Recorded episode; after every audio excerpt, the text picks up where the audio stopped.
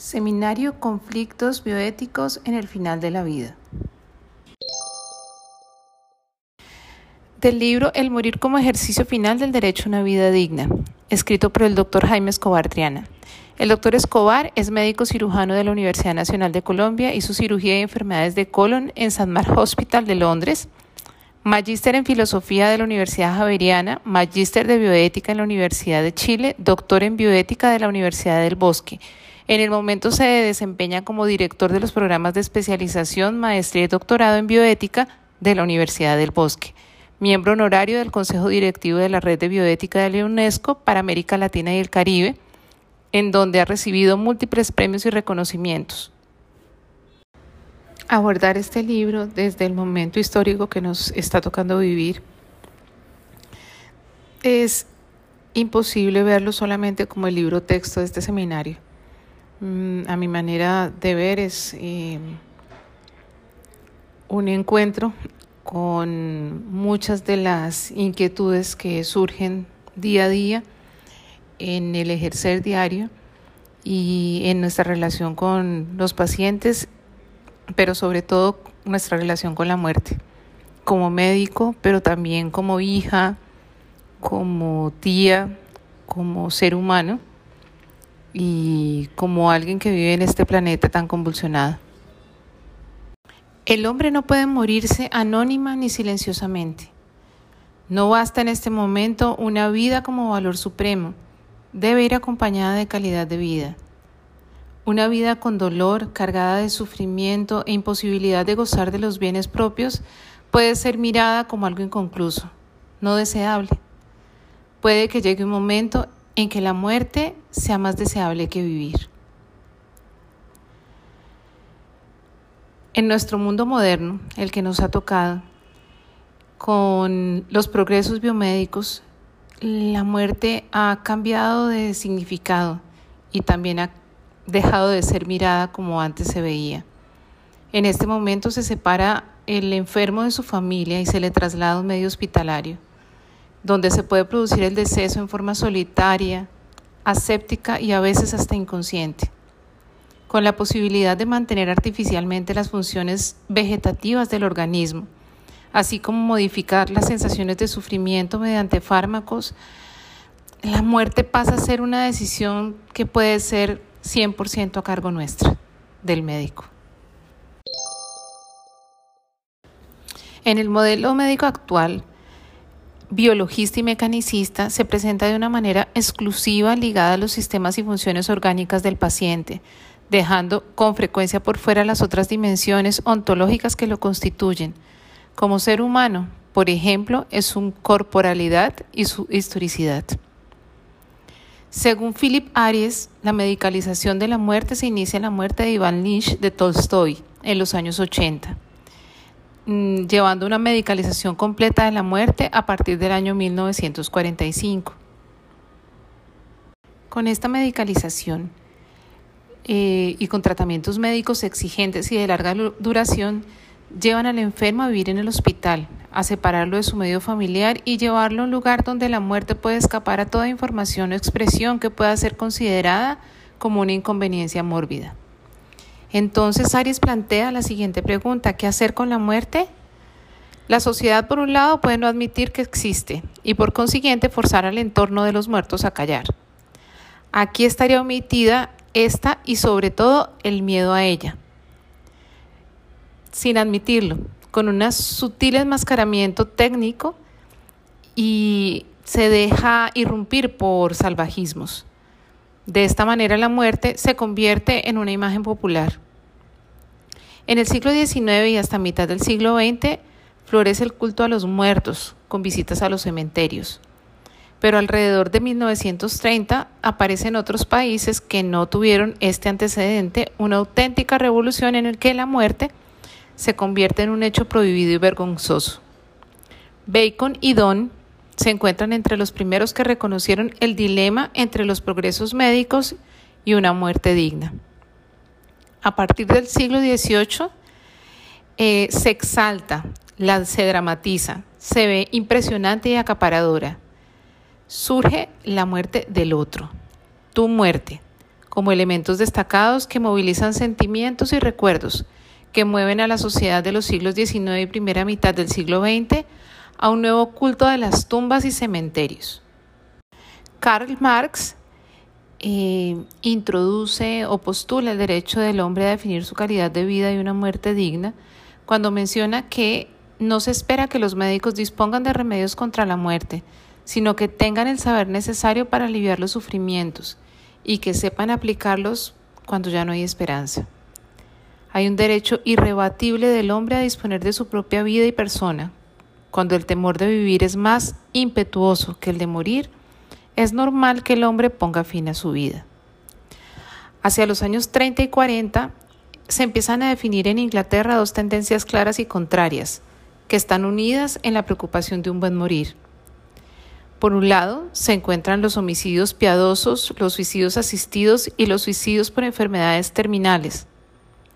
Y por otro, eh, se encuentra la doctora Cicely Saunders, que vinculada al Hospital San Joseph, crea el hospice, donde se desarrollan conceptos y técnicas para el control del dolor y el cuidado total de los pacientes moribundos. De esta manera surge el inicio de cuidado paliativo. Al mismo tiempo, se crea en Estados Unidos eh, la Sociedad de Eutanasia en 1938 y se solicita la inclusión del derecho a una muerte digna en la Declaración Universal de los Derechos Humanos. En 1970, Paul Ramsey publica El paciente como persona y adquiere una enorme importancia en Estados Unidos. Tiene una relación directa entre eh, la relación médico-enfermo.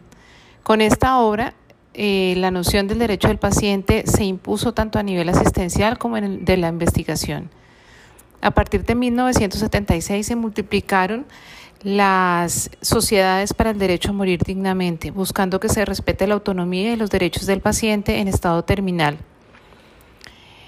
Y en el mismo año 76, algunos hospitales norteamericanos establecieron protocolos como tal en relación con una muerte digna, como órdenes de no reanimar, eh, código azul, que es la señal de alarma ante un paro cardiorrespiratorio.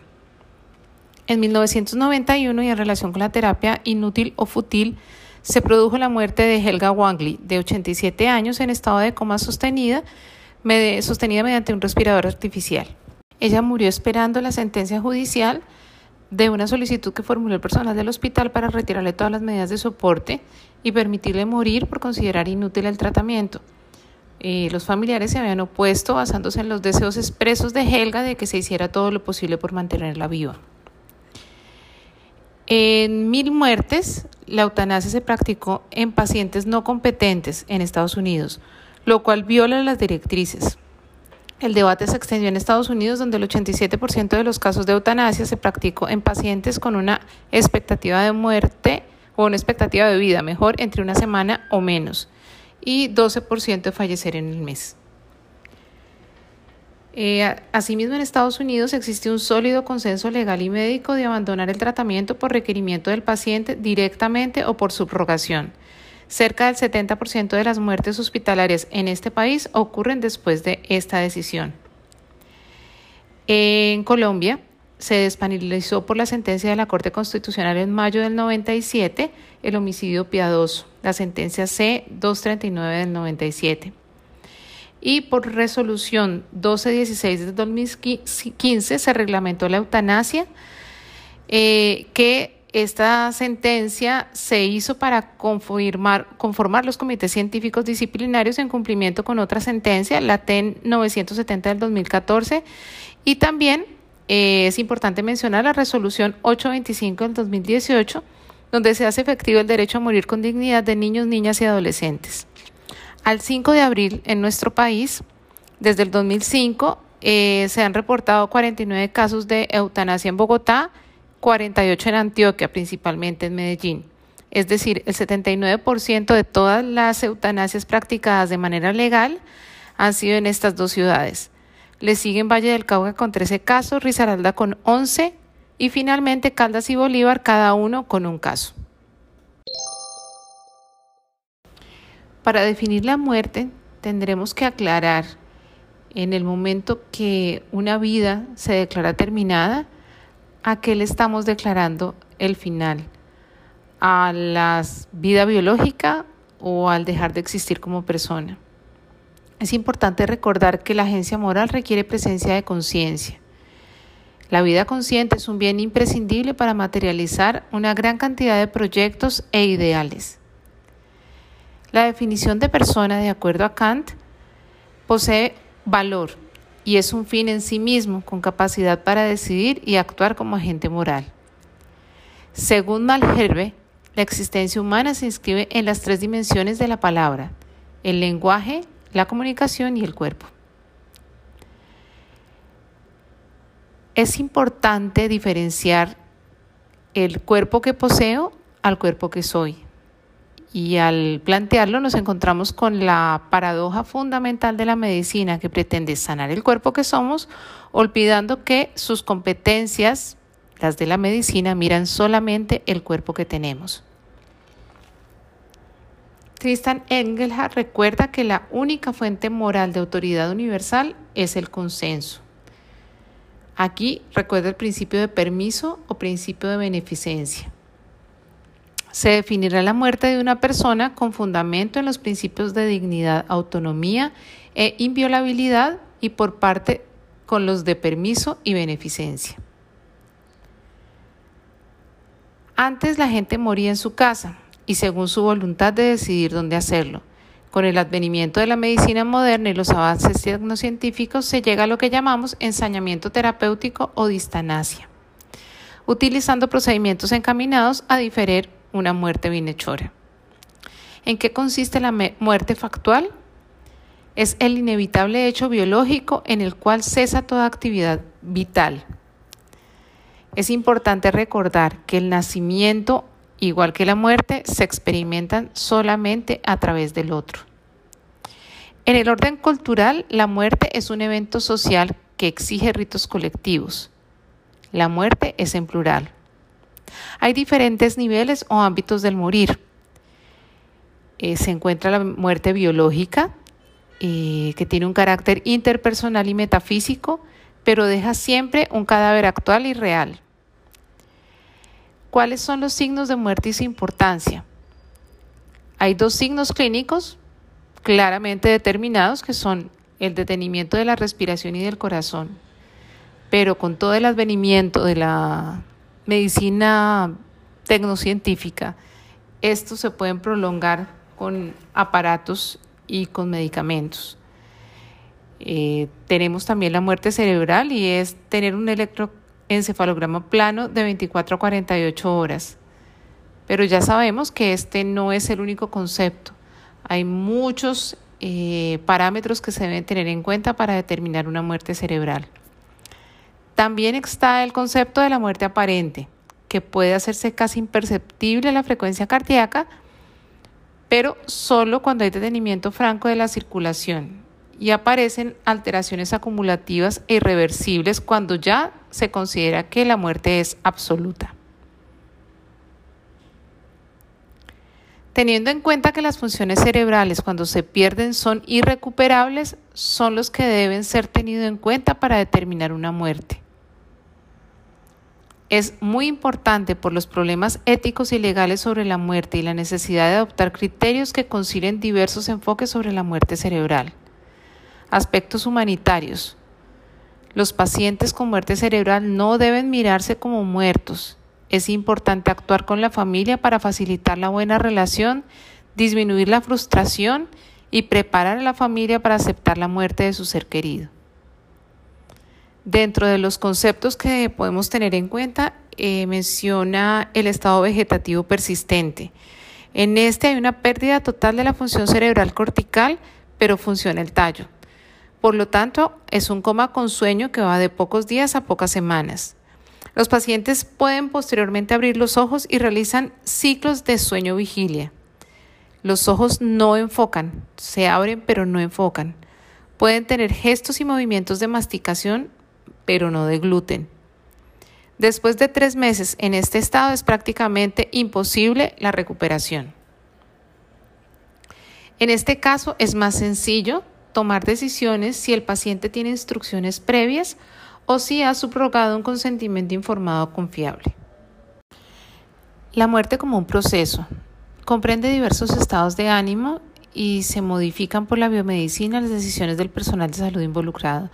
Aquí es importante mencionar a la doctora Elizabeth Kubler-Ross, que describe cinco fases emocionales involucradas en el paciente moribundo.